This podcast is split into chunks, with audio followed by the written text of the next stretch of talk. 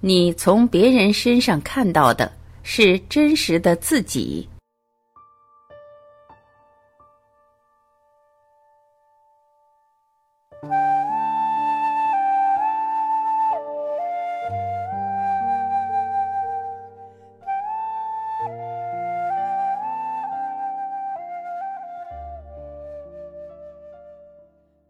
法则一：从外在看内在，从别人看自己。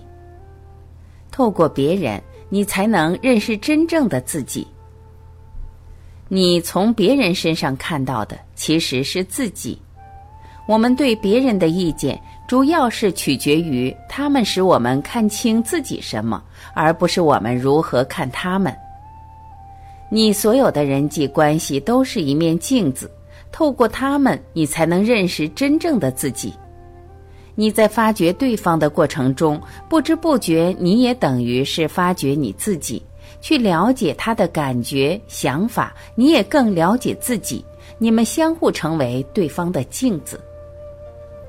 如果你觉得伴侣对你失去热情，可能是因为你也对他失去热情。就像一位婚姻专家说的。如果我们的婚姻变得乏味，可能是因为我觉得乏味，或更糟的是，我这个人很乏味。事实上，那些令你厌恶的人是在帮助你，他帮助你了解自己，让你发觉你的阴暗面。这也就是为什么，当我们跟一个人越亲密，就越容易产生厌恶，因为他让你看到自己的真面目。别人最惹你讨厌的地方。通常也是你最受不了自己的地方。法则二：你是什么样的人，就会认为别人是什么样。你不能容忍他人的部分，就是不能容忍自己的部分。一个品德不好的人，就会怀疑别人的品德；一个对别人不忠诚的人，也会怀疑别人对他的忠诚；一个不正直、不正经的人。就会把别人的任何举动都想歪，因为他就是那样的人。一个对别的女人有非分之想的人，自然而然的也会猜疑自己的女人。老遇到讨厌的事的，往往是令人讨厌的人。喜欢挑人毛病的人，其实自己才是最有毛病。喜欢说三道四的人，其实自己才是最不三不四。如果你很爱发脾气，你就会认为别人常惹你生气，每一件事都可能变成你愤怒的理由，并不是说每一样东西都是错的，而是你会投射，你会把隐藏在自己内在的东西投射到别人身上，你会谴责每一个人、每一件事，因为你有太多的怒气，所以即使是一点小事也能引燃怒火。同样。别人对你说什么，也反映了他们是谁及他们的内心世界。他们批评你，很可能是因为他们对自己不满，甚至他们自己就是他们所批评的那种人。当你内心走向良善时，你将停止批评别人和对别人的批评产生反弹。如果你对一棵长满苹果的树木丢石头，掉下来的就只会是苹果。不管谁丢都一样。一个真正良善的人，不管你对他怎么样，他呈现出来的就只会是平和、良善，因为他就是那样的人。法则三：你内在是什么，就会被什么样的人吸引。你对外排斥什么，对内就排斥什么。一般而言，那些我们相处愉快的人，正是反映了我们喜欢且接受的内在自我面相；而那些我们不喜欢的人，也反映我们不愉快且不接受内在的自我。教双方和谐相处，不如教他们让自己内心和谐，那样双方自然会和谐；教他们如何增进彼此感情，还不如教他们增进自我成长。那样彼此关系自然会成长。当有人问我要如何改善关系，我总会告诉他们：首先，你要深入内在，除非你内在的问题先解决，否则你不但无法改善，而且会制造更多问题。一个有控制欲的人，除非内在的空虚得到填补，否则就不可能放下别人，也难以解放自己。一个满怀怨恨的人，除非内在愤懑的情绪得到疏解，否则就不可能停止怨恨。一个爱嫉妒的人，除非内在能够找到自信，不再跟人比较，否则就不可能停止嫉妒。每个人外在的言行举止都是内在思想的呈现。你如果无法信任自己，就很难信任别人；你如果无法尊重自己，就很难尊重别人；你如果无法肯定自己，就很难肯定别人；你如果不能照亮自己，就不可能照亮别人。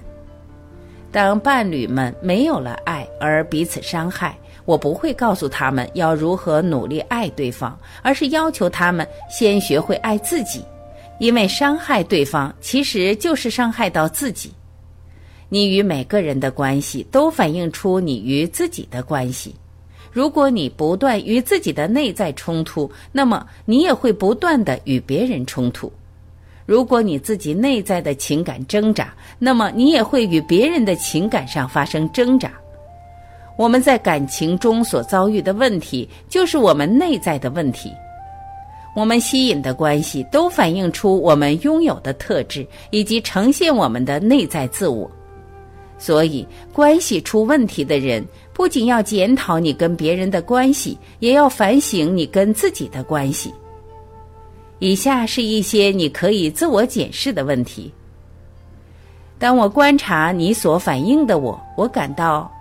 诸如愤怒、恐惧、失控、困惑之类的感受，你反映了我的哪个自我？外在困扰我们的问题，正是我们内在无法整合的部分。如果你想改善外在的一切，就必须从改变内在开始。法则四：约束别人，自己也会被约束。越恨就越约束，越爱就越自由。当你掌控别人时，你同时也被掌控。如果你绑住别人，别人也会绑住你。你想想看，当你控制别人，不准他们做这做那，那如果他们不照你说的话去做呢？你会怎么样？你就会不高兴，对吗？你的喜怒哀乐是由别人来决定。你认为他们是被你掌控的吗？不，其实你才是被掌控的。如果你不断在记忆中反刍旧伤痛，你就是给了最初导致伤痛的人是一再伤害你的力量。那就是我为什么说，当你怨恨别人时，表示某种程度上你也怨恨自己。要怎样彻底消灭敌人，把敌人变成你的朋友？你会发现，那些最难得到原谅的人，正是你最需要原谅的人。最难放手的人，正是你最需要放手的人。法则五：排斥他，你必须学习；欣赏他，他蜕变成爱。我们主要的人际关系不断的反映该学习的课题是什么，不论是你的老板、同事、部属、朋友、情人、配偶或小孩，皆然。这些人所拥有的你所不喜欢的个性。想法和行为往往都是你需要学习的部分，他们会显露你的阴影，会一再的重复你所厌恶的言行来让你学习。当有人指出你的错误，你很气那个人，但这是他的错吗？不，他只是帮你把发霉的阴影拿出来晒晒太阳。你不会因为别人说你想偷窃海洋馆里的一只鲸鲨而冒火。因为那是你连想都不会想做的事，但是如果你太太说你旅游出差是想借机去偷腥，你可能就会辩驳甚至发火。为什么？因为这种事情有可能发生，或曾经甚至已经发生了。没错，一般而言，越接近事实的指控，你越有可能起而辩护和发火。所以，以后当别人指责你的时候，不要再像以前一样立刻去攻击或反击。你要开始反问自己，因为他们说的很可能是真的。如果不是真的，你又何必那么当真，对吗？他们之所以会安排在你身边，都是有原因的。因此，不要说不喜欢就排斥或试图逃避他们，因为他们都是天赐的良缘。你应该好好利用这个机缘来蜕变自己。印度大师古如基说：“去爱一个喜欢你的人没什么了不起，去爱一个爱你的人，你什么分数也得不到。去爱一个你不喜欢的人，你一定会在生命中学到一些东西。”去爱一个无缘无故责备你的人，你就学到了生命的艺术。